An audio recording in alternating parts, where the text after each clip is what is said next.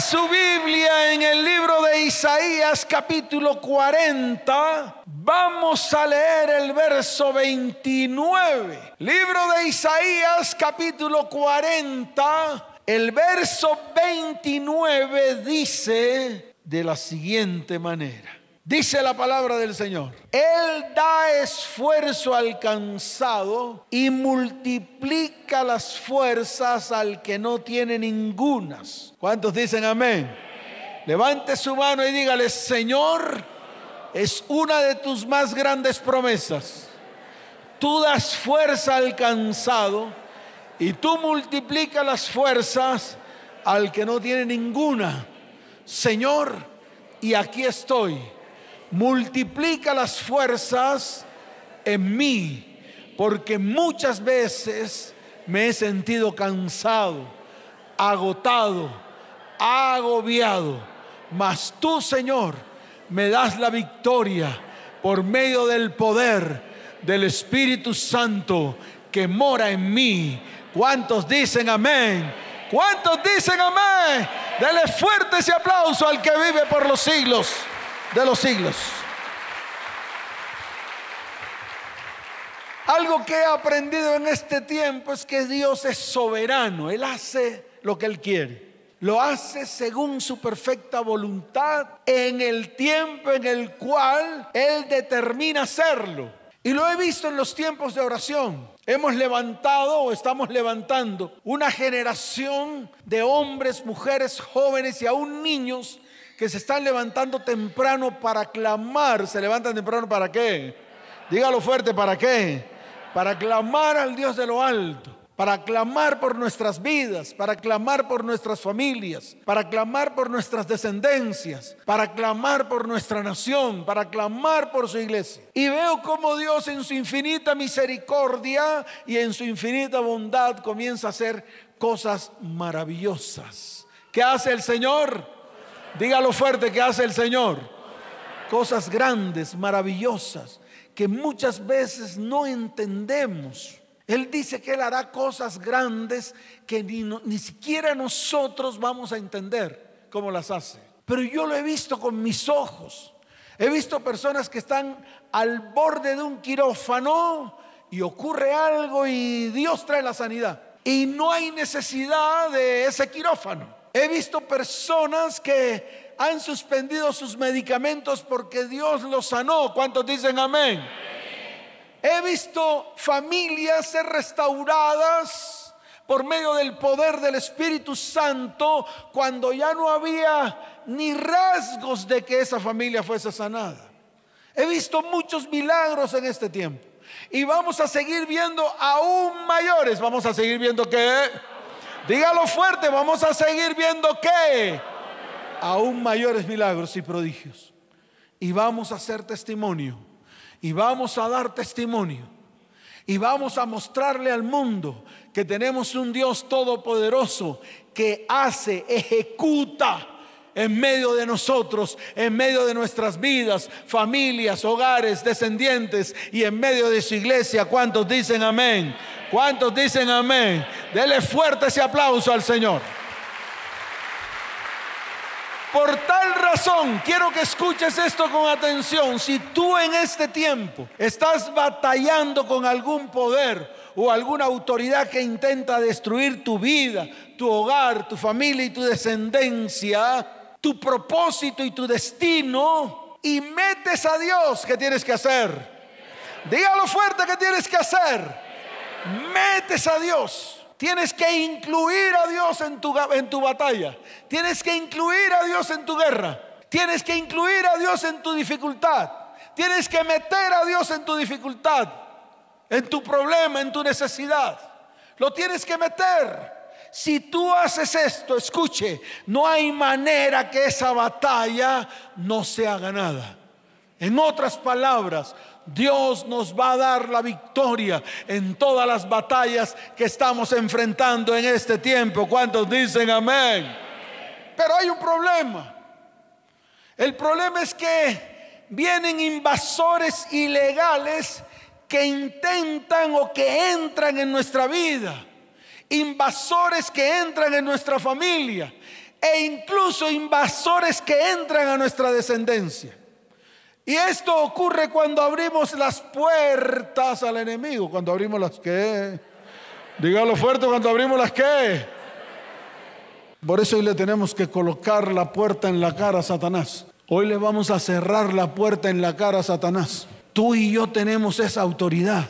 Si Él intenta entrar por la puerta de nuestra casa, por la puerta de nuestro corazón, por la puerta de nuestra vida, le vamos a echar fuera en el nombre de Jesús y le vamos a colocar la puerta en la cara hasta partirle la nariz y vamos a desatar avispas sobre él para que lo consuman en el nombre de Jesús. ¿Cuántos dicen amén? Dele fuerte ese aplauso al Señor.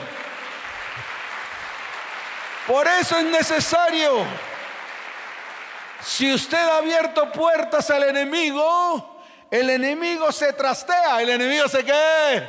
Dígalo fuerte que hace el enemigo. Claro, se trastea su territorio, se muda a su territorio, a ese territorio que Dios nos ha dado como herencia legal. Y lo peor de todo es que declara sus derechos de posesión. El enemigo siempre tratará de poseer nuestra tierra. Por eso nosotros en este tiempo tenemos que entrar en acción por eso es el tiempo de comenzar a ser agresivos. Tenemos que ser qué? Claro, violentos. La palabra lo dice. El reino de los cielos solamente lo ganan los violentos, lo arrebatan los valientes. Y tú y yo así estemos cansados, agobiados, así estemos caminando en medio de circunstancias. Ese es el tiempo de ganar todas las batallas, porque en la cruz del Calvario Cristo venció a Satanás y lo exhibió públicamente, triunfando sobre ellos en la cruz del Calvario. ¿Cuántos dicen amén? ¿Cuántos dicen amén? Denle fuerte ese aplauso al Señor.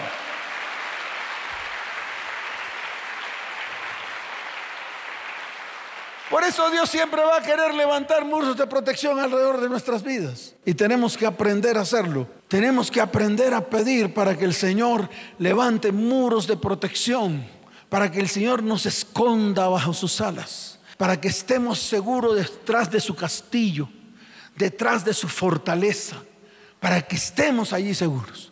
Yo encontré una palabra en el libro de Isaías capítulo 49, más adelante Libro de Isaías capítulo 49, verso 16. Y es una promesa que sería bueno que tú la tomaras para ti, para tu familia, para tu casa, para tu hogar. Dice la palabra del Señor, he aquí que en las palmas de las manos te tengo esculpida. ¡Wow! En las palmas de las manos nos tiene que esculpidos. Es como si nuestro nombre estuviera grabado en las palmas de las manos del Señor. Es como si Él colocara un vallado en medio de nosotros. ¿Colocara un qué? Claro, un vallado en medio de nosotros. Él dice, delante de mí están siempre tus muros, esos muros de protección. Él los levanta en medio de nosotros para que absolutamente ningún enemigo venga a, a penetrar para que ningún enemigo pueda entrar al lugar de tu morada, para que ningún enemigo pueda entrar en ninguna de las áreas de tu vida. Y esto usted lo tiene que entender. Tiene que entender que Dios siempre envía a sus ángeles a nuestro alrededor para que nos defienda, para que nos tome de su mano, para que nuestro pie no resbale en piedra. Está escrito en el libro de los Salmos capítulo 91. Y usted esto lo tiene que entender. Esto lo tenemos que qué? Dígalo fuerte, ¿qué tenemos que hacer? Diga, yo tengo que entenderlo. Si usted no lo entiende, entonces cae en las garras de Satanás. Aquí el problema, y es lo que yo quiero que usted entienda, es que muchas veces abrimos puertas al enemigo y entonces comienzan a ocurrir ciertos hechos en medio de nuestra vida. Comenzamos a contaminar nuestra familia comenzamos a contaminar nuestra descendencia. Ya que damos lugar al enemigo. Y déjeme decirle algo, el enemigo va a entrar y entra a robar, a matar, a destruir y a invadir nuestro territorio. Y usted lo tiene que entender. Esto es una cuestión de entendimiento, no es una cuestión de debate, no es una cuestión de qué, no es una cuestión de juicio, no es una cuestión de juzgar a nadie. Aquí no estamos juzgando a nadie, ni estamos juzgando a la iglesia. Estamos abriéndole los ojos a la iglesia para que la iglesia tome medidas y se arrepienta que tiene que hacer la iglesia.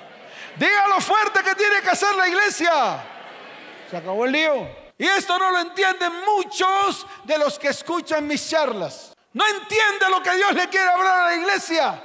Y todo lo toma como si estuviésemos juzgando a la iglesia. Aquí no juzgamos a la iglesia. Aquí lo que hacemos es abrir los ojos de la iglesia para que la iglesia entienda que tenemos un enemigo. Y ese enemigo ronda nuestras vidas. Y ese enemigo ronda nuestra casa. Y ese enemigo ronda nuestro hogar. Y ese enemigo ronda nuestra familia. Y cuando entra, no entra a hacerte cosquillas. Entra a robar, entra a matar y entra a destruir. Y está escrito. No es que yo lo diga porque sí. Yo lo digo porque lo veo escrito en la palabra. ¿Cuántos dicen amén? Por eso hoy quiero enseñarte acerca de actitudes y comportamientos que dan lugar al diablo. Actitudes y comportamientos que dan lugar a quién. Se acabó el lío. El libro de Santiago lo registra. Dice, no deis lugar al diablo. ¿Cómo dice Santiago? No deis lugar al diablo. Y esa es una advertencia para ti y para mí. No dar lugar para que el diablo entre, porque cuando el diablo entra, cuando el enemigo entra, wow, dice la palabra que vienen siete más. ¿Cuántos vienen? Eso lo dijo Jesús, no lo dije yo. Jesús lo dijo. Cuando una casa está bien limpia y ha salido un demonio, ese vuelve con siete más y mira, observa si alguien le abre la puerta a esa casa limpia. Y si se le abre la puerta, entra ese con siete demonios más a perturbar, a robar, a matar, a destruir finanzas, a destruir vidas con enfermedades, a traer disensiones, peleas, conflictos, problemas financieros, problemas económicos, problemas de todo tipo y al final no sabemos qué hacer. Al final nos preguntamos, ¿qué pasó? Pues que se le abrió la puerta y él entra. Y esto usted lo tiene que entender. Es una cuestión de entendimiento. Es una cuestión que usted tiene que llevar a su mente y tiene que guardarlo en su corazón. Y es nunca. ¿Cuándo? ¿Cuándo? Dígalo fuerte. ¿Cuándo? Nunca le des lugar al enemigo, porque si le das lugar, él entra para robar todo lo que tienes, para matar tu vida, para matar tu familia y para matar tu descendencia. Pero déjeme decirle algo, Cristo ha venido para darnos victoria, para darnos libertad, para darnos vida eterna, para darnos salvación. ¿Cuántos dicen amén? ¿Cuántos dicen amén? Dele fuerte ese aplauso al que vive. Entonces escuche. Número uno, el pecado. Número uno, el qué. Y está a las puertas. El pecado está a las puertas. El pecado está cuando tú asomas tu nariz al mundo. Ahí está el pecado. El problema del pecado no es que esté, el problema del pecado es que llegue a tu vida. El problema del pecado es que tú comiences a ejecutarlo en tu vida. El problema del pecado es que tú le abras la puerta. Y cuando le abres la puerta, déjeme decirle algo, viene la destrucción. Yo quiero que leamos Efesios. Vamos al libro de Efesios capítulo 4. Vamos a confrontarlo con la palabra para que podamos actuar. Libro de Efesios capítulo 4, vamos a leer a partir del verso 7. Libro de Efesios capítulo 4, vamos a leer a partir del verso 17. Dice la palabra del Señor. ¿Ya lo tiene? Muy bien, escuche bien, vamos a leer. Es tiempo de leer la palabra. Porque muchas veces no leemos la palabra. Muchas veces solamente eh, eh, eh, escuchamos una prédica cargada de conceptos humanos. Pero está escrito, mire lo que dice la palabra. ¿Ya lo tiene? Muy bien, dice, esto pues digo y requiero en el Señor.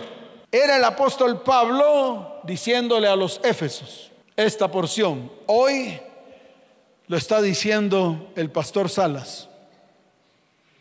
Hoy el Espíritu de Dios ha puesto ese sentir en mi corazón que se lo diga a la iglesia. Así como Pablo un día se lo dijo a los Efesos, hoy se lo estamos diciendo a la iglesia de Cristo. ¡Ay, la iglesia de Cristo no hace esto!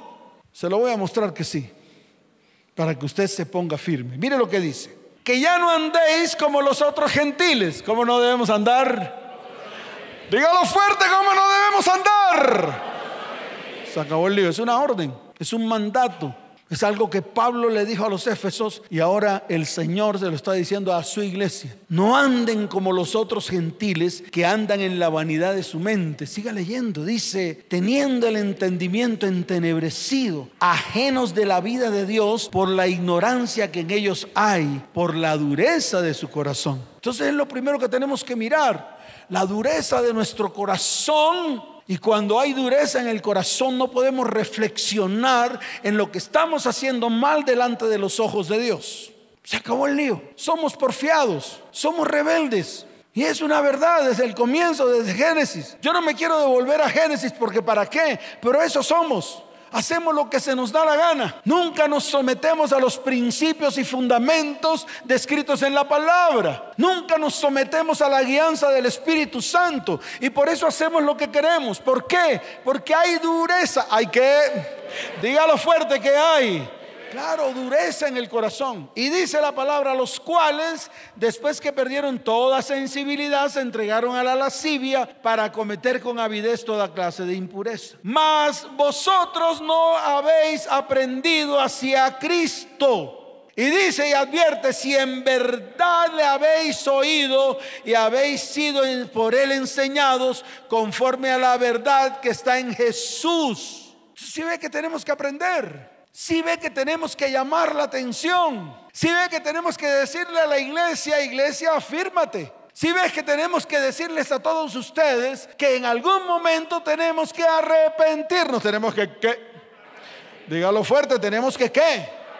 Claro, en algún momento, en algún momento tenemos que reflexionar que estamos haciendo muchas cosas incorrectas delante de los ojos de Dios. Por eso el mismo apóstol dice que tenemos que examinarnos. El mismo salmista decía en sus salmos, examíname, oh Dios, y ve si hay en mí caminos de perversidad.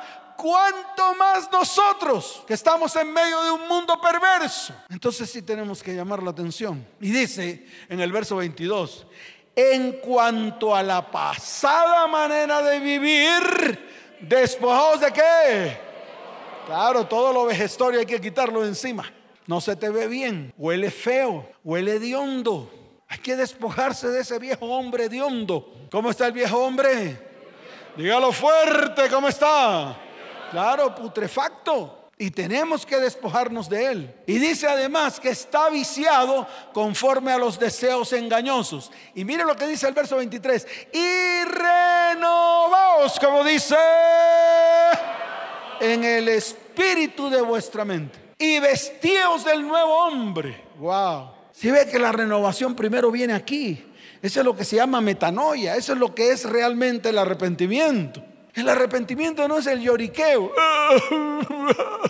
No, ese no es el arrepentimiento, la moqueadera. Yo he visto a mucha gente arrepintiéndose en medio de una moqueadera.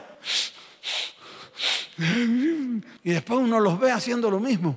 ¿Usted cree que eso es arrepentimiento? No, eso no es arrepentimiento. Arrepentimiento es cuando yo cambio mi manera de pensar. Cuando ya yo no pienso en las cosas de la carne, porque sé que las cosas de la carne me llevan a la perdición, me llevan a la maldición, yo transformo mi mente por medio de aquel que en la cruz del Calvario hizo que mis pecados fueran limpiados que mi vida fuera limpiada por medio de la sangre que derramó en la cruz del Calvario. Y eso que Él hizo en la cruz es lo que me hace a mí ser transformado por medio del Espíritu de Dios. ¿Por medio de qué? ¿Por medio de qué? Claro que es el que tiene el poder de convencernos de pecado. Así de fácil. Y eso usted y yo lo tenemos que entender. Por eso renueve el espíritu de su mente. Ya está bueno de estar pensando como carnal. Ya está bueno de estar pensando como piensa el mundo. Ya está bueno porque si usted piensa como piensa el mundo, comienza a hacer lo que el mundo hace y lo ve bien. Eso todo el mundo lo hace. Eso fornicar, eso todo el mundo lo hace. Eso de acostarse con la novia, eso todo el mundo lo hace. Y entonces usted piensa como piensa el mundo y actúa como actúa el mundo. Pero si usted está lleno del Espíritu de verdad, del Espíritu de Dios, usted rechaza lo que el mundo dice y comienza a hacer lo que Dios dice en su palabra. ¿Cuántos dicen amén? ¿Cuántos dicen amén? Dele fuerte ese aplauso al que vive por los siglos de los siglos. Por eso dice, y vestido del nuevo hombre creado según Dios en la justicia y santidad de la verdad. Y hay una lista de ahí para adelante que usted tiene que leer en su casita. Y cuando la lea, la anota en un cuaderno. Y cuando la anota en un cuaderno, comience a colocar chulos. ¿Comienza a colocar qué? Diciendo, esto lo hago, esto lo hago, esto lo hago. Y después de reconocer que eso lo hace, va delante de Dios y ahí es donde le dice, Señor, cambia, transforma mi mente por medio de tu espíritu. Esa es la manera correcta. Aunque no hay métodos, esa es la manera correcta. Cuando nos confrontamos delante de la presencia del Señor. Cada mañana a las 4 de la mañana, muchas veces nos confrontamos delante de Dios. Reconocemos nuestro pecado, reconocemos nuestra maldad, reconocemos lo que estamos haciendo mal y le pedimos al Espíritu Santo que nos guíe para hacer las cosas de manera correcta. Cuando lo creen, porque tampoco es por sus fuerzas. Ay, pastor, llevo 20 años con ese man. Pero es que el man te maltrata. Ay, es rico. Pero es que el man me da los 5 mil. Y en eso nos quedamos. No pensamos más allá, no pensamos que tenemos un Dios poderoso, que en el momento en que comencemos a obedecerle, Él comienza a bendecirnos. ¿Cuántos dicen amén? Lo mismo las jovencitas, se enamoran de uno y piensan que no hay más. Claro que sí hay más. Claro que si hay hombres conforme al corazón de Dios. Claro que sí. Claro que si hay mujeres conforme al corazón de Dios. Claro que sí las hay. Entonces no crea que el que tiene, que le hace maravillas y que hace cosas terribles en su vida, es el único que existe en la vida. A ese, voltelo, dele una patada por la nalga, mándelo detrás de Monserrate, porque va a acabar con su vida va a acabar con su propósito, va a acabar con su destino, o se transforma y vemos los frutos de su transformación, o no le sirve sino para tres cosas, para nada, para nada y para nada. ¿Cuántos dicen amén? Dele fuerte ese aplauso al Señor.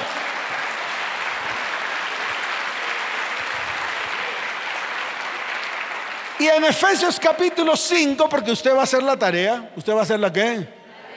Prometido. Ay, pastor, sí, yo lo hago. Si no la hace, lo cojo a las 4 de la mañana y lo engancho con ese tema. Lo engancho con ese tema. Y no es que lo obligue, sino que como usted está despierto a esa hora, no va a perder el tiempo, sino que va a ir delante de la presencia del Señor para reconocer delante de Él y para que la sangre de Jesús limpie su vida, su casa, su hogar, su familia y todos sus hijos. ¿Cuántos dicen amén? En el libro de Efesios capítulo 5, desde el verso primero dice, sed pues imitadores de Dios, como dice.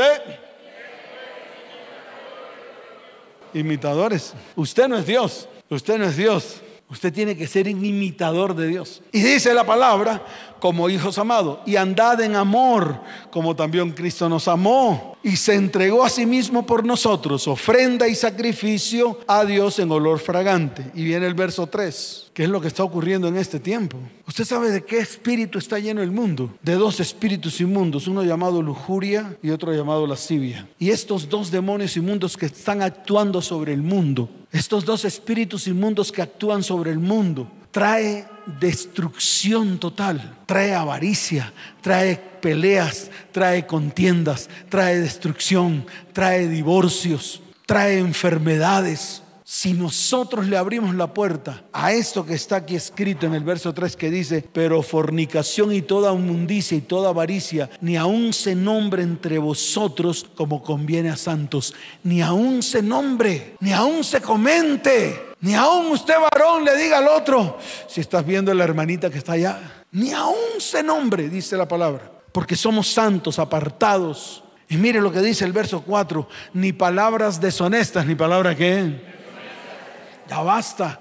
Hay que quitar esas palabras deshonestas, palabras maldicientes, palabras que traen maldición no solamente a su vida, sino a las personas a las cuales usted les, eh, eh, les envía el mensaje a través de esa palabra de maldición. Montes en un transmilenio. Vaya a alguna casa de un impío. Mire los jóvenes de hoy que hablan. ¿Cuáles son las palabras que ellos pronuncian? ¿Cuáles son las palabras que pronuncian los papás con los hijos? ¿Cómo le llaman los papás a los hijos? Homosexuales, pendejos, bobos, idiotas, estúpidos. Esas son las palabras que yo oigo. Cuando voy a algún lugar público, cuando voy a un centro comercial, veo cómo el papá le coge la oreja al hijo y lo sacude y le dice que es un bruto, un animal. Veo las mamás cómo cogen a los hijos y los levantan del brazo, lo cogen como violín prestado, los menean, los maldicen y les dicen, igual que su papá, ya basta. Palabras deshonestas, llenas de necedades, llenos de truanerías, cosas que no convienen. Y dice la palabra, sino antes bien acciones de gracias. Y dice la palabra del Señor, porque sabéis esto, que ningún fornicario o inmundo o avaro que es idólatra tiene herencia en el reino de Cristo y de Dios. ¿Cuántos dicen amén? Separémonos firmes. Y hoy es el día. Amén. ¿Cuántos dicen amén? Lo segundo, la alianza con los impíos. ¿La alianza con qué? Dígalo fuerte, ¿la alianza con qué? La alianza con los impíos. Ábrele la puerta a su casa. Ábrale el corazón a un impío y verá qué le pasa. Ay, yo lo convierto, pastor. Eso me han dicho muchos. Eso me dijo una mujer, no está por aquí, debe venir al segundo culto. pastor, yo lo convierto. Y yo hablé con él, lo puse ahí en la cámara, enfrente de la cámara, y cuando lo veo, después la llamo a ella y le digo, ¿y tú le crees a ese soquete? ¿Tú crees que lo que va a hacer él contigo? Después de usarte, te va a coger y te va a tirar como un perro muerto. ¿Y qué creen que ocurrió? No por mi boca profética, sino por el espíritu que estaba en ese hombre. Nunca logró convertirlo. Su sexo no fue suficiente. Sus besos no fueron suficientes. Sus palabras no fueron suficientes. Y eso usted lo tiene que entender. Si ese varón o esa mujer lo quiere a usted o la quiere usted, tráigalo primero a la iglesia y pruébelo durante un año. Que se amarre lo que tenga que amarrarse. Eso es lo que usted tiene que hacer. Dele más bien una cabulla bien gruesa y que se amarre y lo aprieta para que usted vea que a los dos días ese man va a salir corriendo. Esa vieja va a salir corriendo y no le va a insistir más ¿Sabe por qué? Porque lo único que esas personas quieren de usted es que usted caiga en lo más profundo del pecado para ser consumido por Satanás. Y ya basta. Más bien pídele al Señor. Más bien vaya delante del Señor. Miren, segunda de Crónicas capítulo 19, vaya allí. Le voy a mostrar dos ejemplitos. Segunda de Crónicas, capítulo 19. Wow, a mí me sorprendió esta palabra porque muchas veces la dejé pasar por alto. ¿La dejé qué? Claro, la dejé pasar por alto. Siempre me saltaba hacia los versos en adelante, o el capítulo 20. Y hablaba siempre del capítulo 20 cuando Dios le da la victoria a Josafat y a todo el pueblo. Pero me detuve en el capítulo 19. Dice la palabra del Señor. Josafat, rey, rey de Judá, volvió en paz a su casa en Jerusalén. Y le salió al encuentro el vidente Jehú. ¿Quién le salió al encuentro? Imagínese Jehú. Ese man que era un terrible fue destinado por Dios para hacer cosas grandes, Jehú. Y se le atraviesa Jehú, hijo de Ananí, y dijo al rey Josafat, escuche, yo quiero que lo lea bien en alto para que lo oiga todo el mundo, para que el mundo entienda qué es lo que se está predicando, para que dejen de hablar paja y dejen de criticar lo que no es, porque es lo único que hacen, criticar. Criticar, nunca llevan a la iglesia al arrepentimiento, a la salvación, a la sanidad, a la bendición. Siempre intentan hacer un disfraz se creen los más bonitos, los más sabios, pero uno ve sus casas, sus familias y están destruidas porque nunca tomaron acción. Mire lo que dice la palabra. Dígalo fuerte, diga, al impío das ayuda y amas a los que aborrecen a Jehová. Y ahora mire la respuesta, pues ha salido de la presencia de Jehová ira contra ti por esto. Se acabó el lío. Está escrito en la Biblia. Le pasó a Josafat un rey que hizo lo recto ante los ojos de Dios. Pero un día hizo alianza con Acab. ¿Hizo alianza con quién? Claro, con Acab. Recuerde que Acab era el marido, el títere de Jezabel. ¿El títere de quién? Fue el que implantó la idolatría en Israel, construyéndole templos a Baal y a Astarot, provocando a ira a Dios. Así de sencillo. Y Josafat hizo alianza con él. Ahí está el ejemplo. Yo no sé si usted quiera tomar este ejemplo. De pronto usted se pasa por la faja este ejemplo. Es su problema, pero está escrito. Y cuando yo veo esto, ¡pum! Mi corazón comienza a brincar. Mi corazón comienza a qué? Comienza a brincar. Por eso no haga alianzas con los impíos. Y le voy a poner otro ejemplo, el caso de Jonás. ¿El caso de quién? ¿Usted se sabe ese caso? Es buen ejemplo para nosotros. Recuerde que Jonás quiso hacer lo contrario a lo que Dios le dijo. Es más, se fue a Tarsis, al lado contrario donde Dios lo había mandado. Pero yo me fijo en algo que ocurrió aquí en esa barca, o en ese barco más bien. Jonás entra al barco, paga su tiquete y se va al fondo del, barco, o sea, a la parte de abajo, y ahí se acuesta a dormir. Y dice la palabra que Dios desató una tempestad, un viento fuerte hasta tal punto que la barca se rompía. Hasta tal punto que qué? Claro, se quebraba. Eso se encuentra en el libro de Jonás, capítulo primero, verso 3 y verso 4. ¿Y qué tuvieron que hacer para calmar la ira de Dios? Ay, pastor, eso parece épico, parece de película. ¿Cuál película? Ni qué rábano, esa vaina ocurrió. Todo lo que está relatado en la Biblia es verdad. La palabra de Dios es verdad. La palabra de Dios es qué? Claro, es verdad y es vida. ¿Y sabe qué tuvieron que hacer los del barco? Llega el capitán con todos los las personas que estaban con él y echaron suerte a saber quién era el que estaba provocando esa ira de Dios. Y preciso cayó en aquel que estaba durmiendo allá en el fondo del barco. Ahí está escrito, lo puede leer. Y entonces lo encararon. Primero lo levantaron a garrote, lo levantaron a qué? Así como Dios lo va a levantar a garrote a usted a las 4 de la mañana para que se levante para que se lave los dientes, para que se lave la cara y vaya y entre a la perfecta presencia de Dios. ¿Cuántos dicen amén? De pronto usted dirá, uy, pastor, me está asustando. No, y hay algunos que se me han quedado dormidos. No crean que yo no los veo. Es que ellos creen que yo no los veo. Imagínense, hacemos, escuchen, hacemos un espacio espiritual donde estamos todos. Y usted cree que yo no los veo. Yo los veo a todos ustedes los veo rascándose la cabeza, los veo bostezando, los veo levantándose para ir al baño, los veo tomando tinto, los veo, yo los veo. Entonces póngase firme, ¿qué tiene que hacer? Claro, póngase firme. Así que si usted se compromete a orar a las 4 de la mañana para encontrarse cara a cara con el Señor, hágalo con entereza. ¿Qué tiene que hacer? Con entereza. Entonces llegaron estos manes, el capitán, y encararon a Jonás. Y lo sacudieron porque estaba dormido y le dijeron, levántate dormilón, ¿no ves que perecemos? Y llega Jonás y le dice, es que estoy de pelea con Dios, es que soy rebelde. Dios me mandó a hacer una cosa y yo no lo hice. Y entonces ellos les preguntaron, bueno, ¿y ahora qué hacemos? ¿Y sabes qué le dijo Jonás? Mándeme por la borda. ¿Qué le dijo? Dígalo fuerte que le dijo. Mírelo en Jonás capítulo primero, verso 12. Porque de pronto usted dice, ¿y el pastor? ¿Será que nos está diciendo verdad? Ahí está escrito, vean. ¿Ya lo tiene? Ahí está escrito, mire lo que dice. Y él le respondió, tomadme y echadme al mar y el mar se os aquietará, porque yo sé que por mi causa ha venido este gran temporal sobre vosotros. Ahora mire el verso 15. Mire el verso 15 de Jonás, capítulo primero. Dice, y tomaron a Jonás y lo echaron al mar. ¿Y qué dice la palabra? ¿Tiene la palabra ahí? Es que yo quiero que se escuche por fuera. ¿Qué dice la palabra? Y el mar se aquietó de su furor. Había alguien ahí que estaba trayendo ese mal tiempo al barco. Y eso que estaba ahí era algo que se llama rebeldía.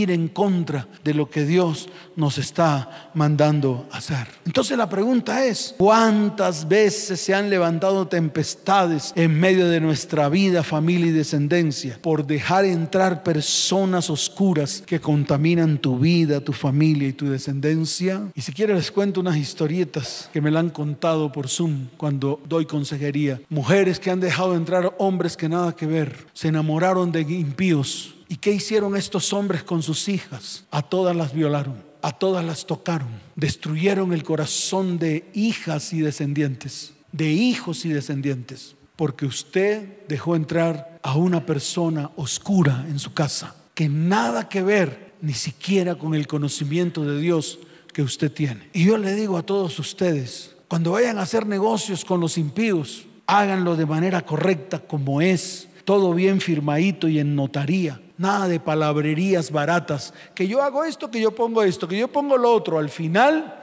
usted termina siendo el malo. Lo mismo le digo a los cristianos piadosos. Cuando usted empeña su palabra, que su sí sea sí y su no sea no. No engaña a nadie. Usted no tiene la autoridad de engañar a nadie cuando haga negocios con nadie. Sea recto y todo lo que haga, escríbalo y hágalo firmar por un notario para que quede bien asentado allí y no vengan después problemas y dificultades en medio de su vida, su casa, su hogar, su familia y su descendencia. ¿Cuántos dicen amén? ¿Cuántos dicen amén? Dele fuerte ese aplauso al Señor. Vamos a colocarnos en pie. Lo tercero, quiero que lo haga de pie, la falta de perdón. Eso es lo tercero, la falta de perdón. En el libro de Mateo capítulo 18, verso 23, no abra su Biblia. Jesús nos enseñó, escuche bien, que el reino de los cielos es semejante a un rey que quiso hacer cuentas con sus siervos y llamó a uno que le debía mucha plata. Y llegó el rey y lo perdonó, le perdonó toda la deuda, era mucha, era impagable. Este hombre salió de la presencia del rey y se encontró con uno que le debía poquita cosa, poquita cosa. Y lo forzó a pagarle y como no pudo lo echó a la cárcel.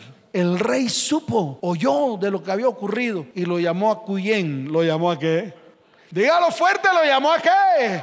Claro, a Cuyén lo cogió por el pescuezo. ¿Por dónde lo cogió? Y le dijo, toda esta deuda te perdoné y tú no fuiste capaz de perdonar al que menos te debía. Escuche esto, este es el tiempo de perdonar sin importar lo que nos han hecho. Si Dios a ti te perdonó todos tus pecados, si Dios te perdonó todas tus maldades, toma la decisión, es una decisión de perdonar a los que te hicieron daño, a todo lo que echaron contra ti, no importa lo que hayan hecho. Mire, ¿Qué hizo este rey con ese hombre que no perdonó al que le debía poquita cosa? Lo echó a los verdugos. Y déjeme decirle algo, que los angustiadores, esos demonios inmundos, no vienen a hacerle cosquillas, vienen a atormentarlo, vienen a dañar su vida espiritual, vienen a dañar su vida física, vienen las enfermedades, viene la ruina, viene la escasez, viene el dolor, vienen las pérdidas por eso este es el tiempo de perdonar. Está escrito en el libro de Mateo capítulo 18. Ahí está escrito. Y yo quiero que lo leamos. ¿Por qué? Porque esto es algo que usted tiene que comenzar a practicar. Es algo que está en el corazón de Dios en este tiempo.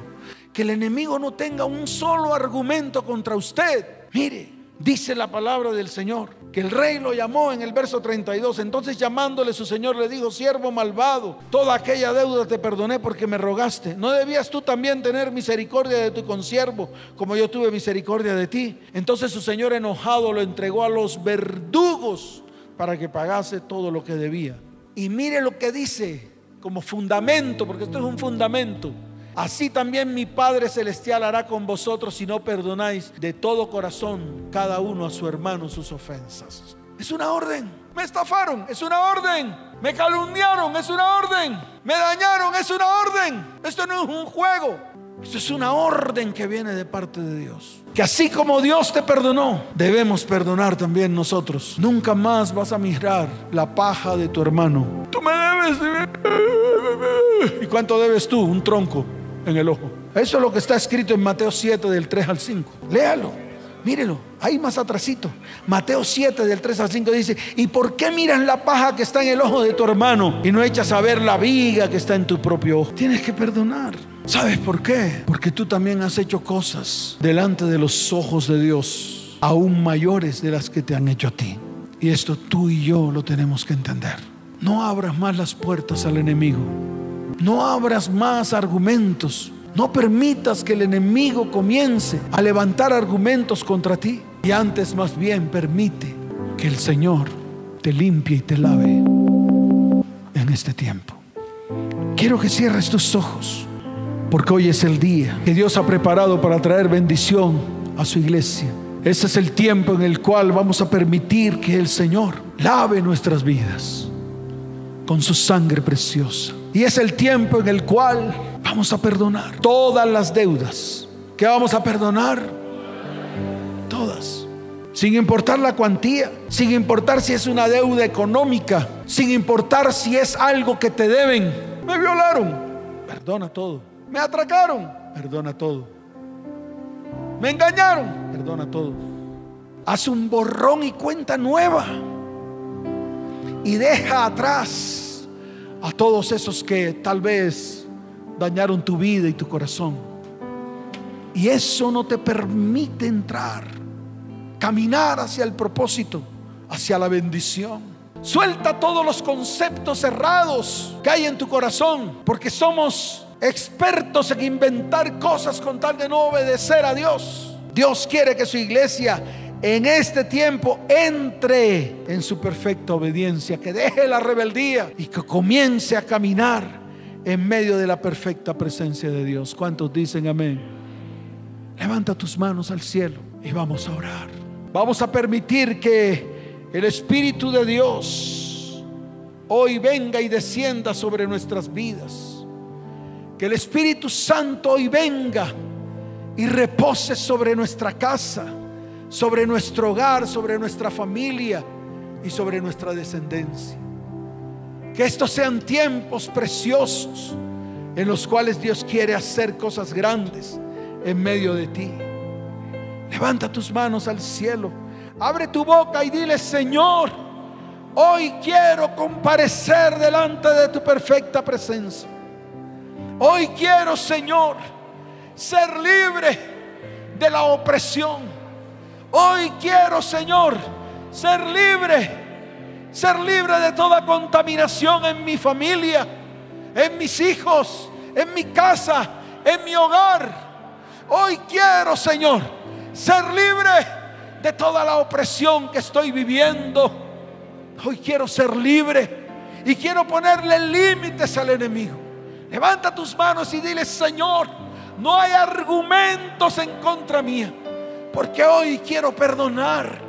Hoy quiero perdonar la deuda de todos aquellos que me han hecho daño, de todos aquellos que me han dañado de todos aquellos que han querido destruir mi vida. Hoy los perdono. Hoy perdono a todos aquellos que me dañaron, que llevaron mi vida a la frustración y al dolor. Señor, lávame con tu sangre preciosa, la que derramaste en la cruz del Calvario. Y quiero que hoy me santifiques. Dile, Señor, santifícame santifícame en tu verdad. Tu palabra es verdad. Levanta tus manos, cierra tus ojos. Abre tu boca, abre tu boca y dile, Señor, este es el tiempo de que todos mis pecados los lleve a la cruz del Calvario. Que este es el tiempo de limpiarme. Este es el tiempo de mi sanidad. Es el tiempo de mis milagros. Es el tiempo de mis prodigios. Es el tiempo en el cual el Espíritu de Dios va a descender sobre este lugar. Y va a llenar mi vida. Y van a ocurrir los milagros, los milagros. Hay sanidad en mi cuerpo. Levanta tu mano y dile, hay sanidad en mi cuerpo. Los huesos serán restaurados. Todo cáncer se irá en el nombre de Jesús. Hoy los problemas de azúcar en la sangre se acaban.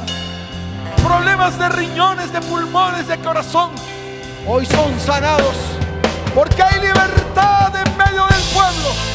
Porque hay sanidad en medio del pueblo.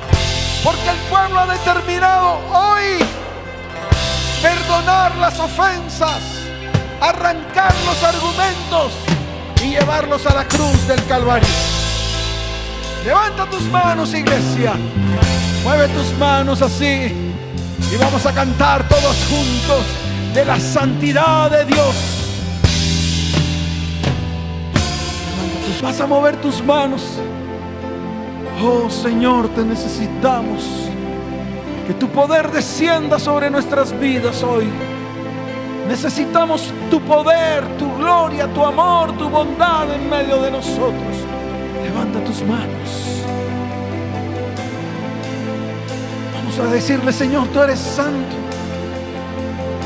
Tú eres santo, santo, santo.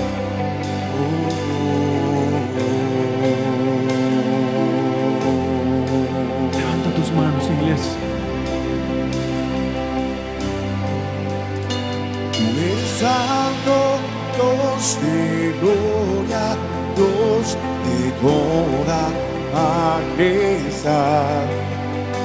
Tú eres santo, Dios de gloria, Dios de toda majestad. Tú eres santo,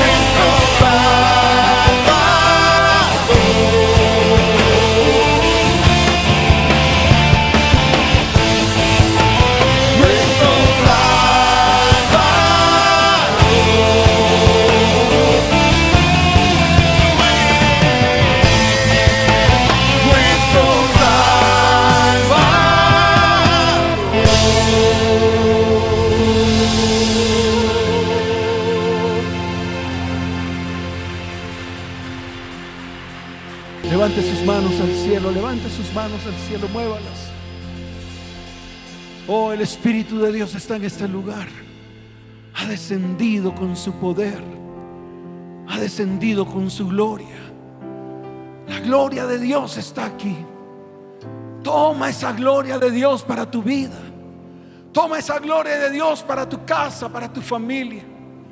Dile, Señor, necesitamos que tu gloria se manifieste en medio de nosotros. Y yo veo como el Señor, el Espíritu de Dios se mueve en medio de su iglesia sanando. Está sanando tu corazón. Está trayendo sanidad en el área emocional, en el área física. Hay muchos que están aquí que anhelan sanidad en su área económica. Y Dios está trayendo sanidad a tu vida. Hay restauración y sanidad. Hoy los cánceres se van en el nombre de Jesús. Hoy hay cánceres que se arrancan de sus cuerpos. Cánceres que salen, que van a salir por sus heces fecales. Cánceres que van a ser destruidos y arrancados de raíz por medio del Espíritu de Dios. Hoy es el día en el cual problemas psicológicos son arrancados de raíz en el nombre de Jesús. Esquizofrenia son arrancados en el nombre de Jesús. Porque hoy es un día de sanidad, un día de milagros para las familias de la tierra. Oh Señor, aquí está tu iglesia. Levanta tus manos, dile, aquí está tu iglesia. Señor, manifiesta tu poder, tu gloria, tu bondad y misericordia en medio de nosotros. Oh Padre, muévete en medio de tu pueblo. Porque tú eres santo, tú eres santo, tú eres santo. Santo eres Dios. Mueve tus manos y mientras mueves tus manos, la presencia del Espíritu de Dios en medio de nosotros. Y dale gracias, y dale gracias. Llena tu boca de gratitud. Dile, Señor, gracias. Oh, gracias, Señor. Oh, tú eres santo, santo, santo, santo, santo, santo, santo. Santo eres.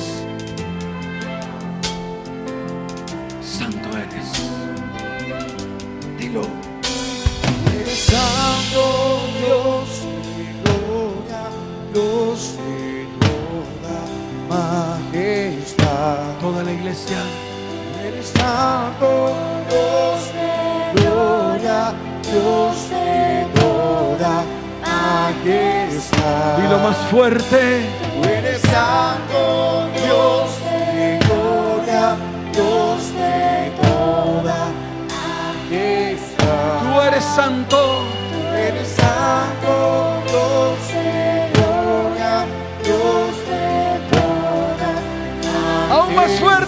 Iglesia. Tú eres santo.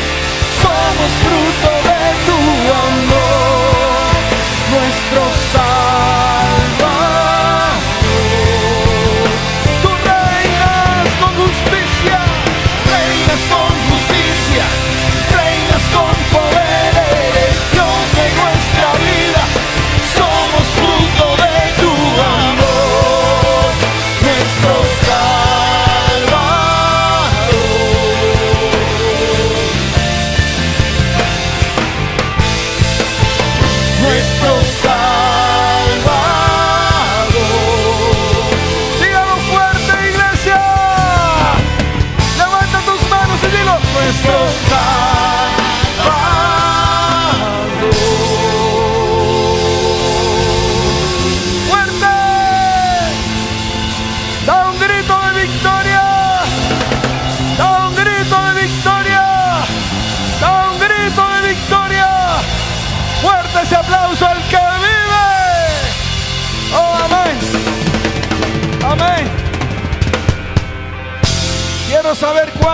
hoy nos acompañan por primera vez a esta iglesia. Si usted viene por primera vez a esta iglesia, levante su mano al cielo así, levántela y muévala así, muévala, muévala. Bueno, muy bien, ahora quiero que pasen aquí al frente con todo lo que tienen ahí. No pueden dejar nada ahí, absolutamente. Vengan para acá adelante, rápidamente, rápidamente. Oh Dios, el Señor me mostraba un manto, un manto de su gloria y su perfecta presencia.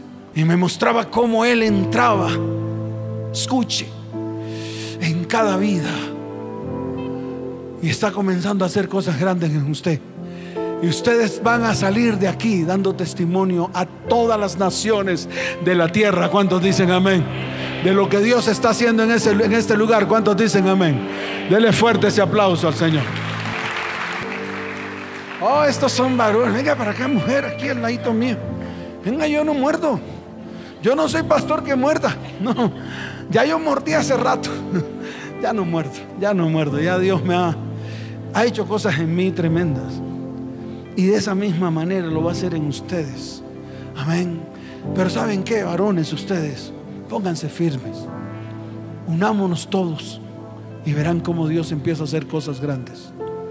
Y de sus prosperidades y bendiciones ustedes van a hablar después y serán testimonio para muchos de todo lo que Dios va a hacer en sus vidas. Y lo mismo ustedes, mujeres. Y lo mismo tú, varón. Dios va a hacer cosas grandes en ti. Yo no sé, yo veo algo ahí que Dios tiene que hacer en este tiempo. Algo que has pedido está en tu corazón. Y le has dicho, Señor, este es el tiempo. Déjame decirte algo.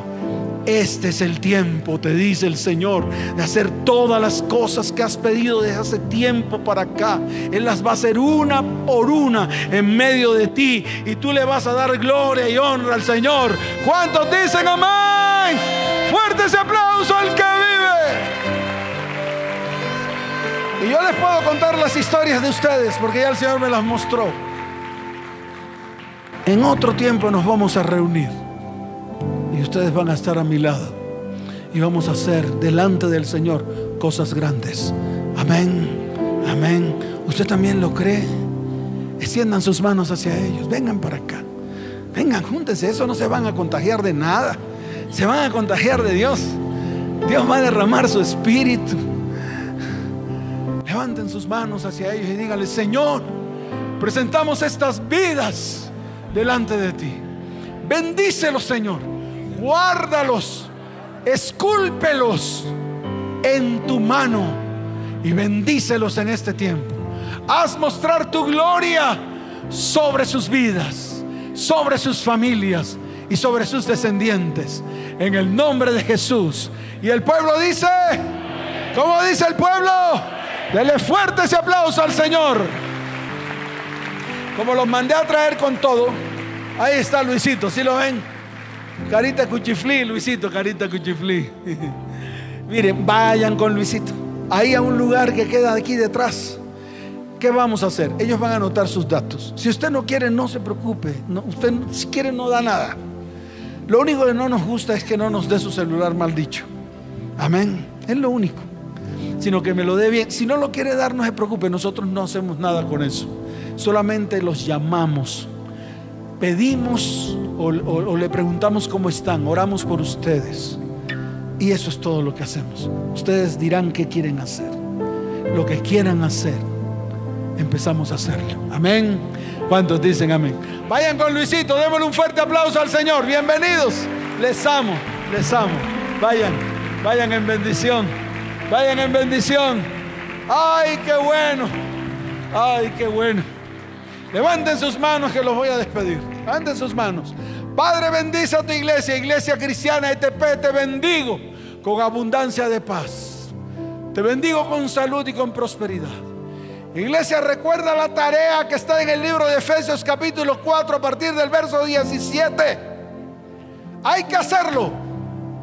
Entonces acuérdense de esa cita bíblica. Amén. ¿Cuántos dicen amén? Esto queda grabado y cada vez que usted lo escuche, entonces le va a rejarder allá adentro. Padre, llévalos en paz en el nombre de Jesús. Amén y amén. Les amo con todo mi corazón. Que Dios les bendiga. Nos vemos. Chao, chao.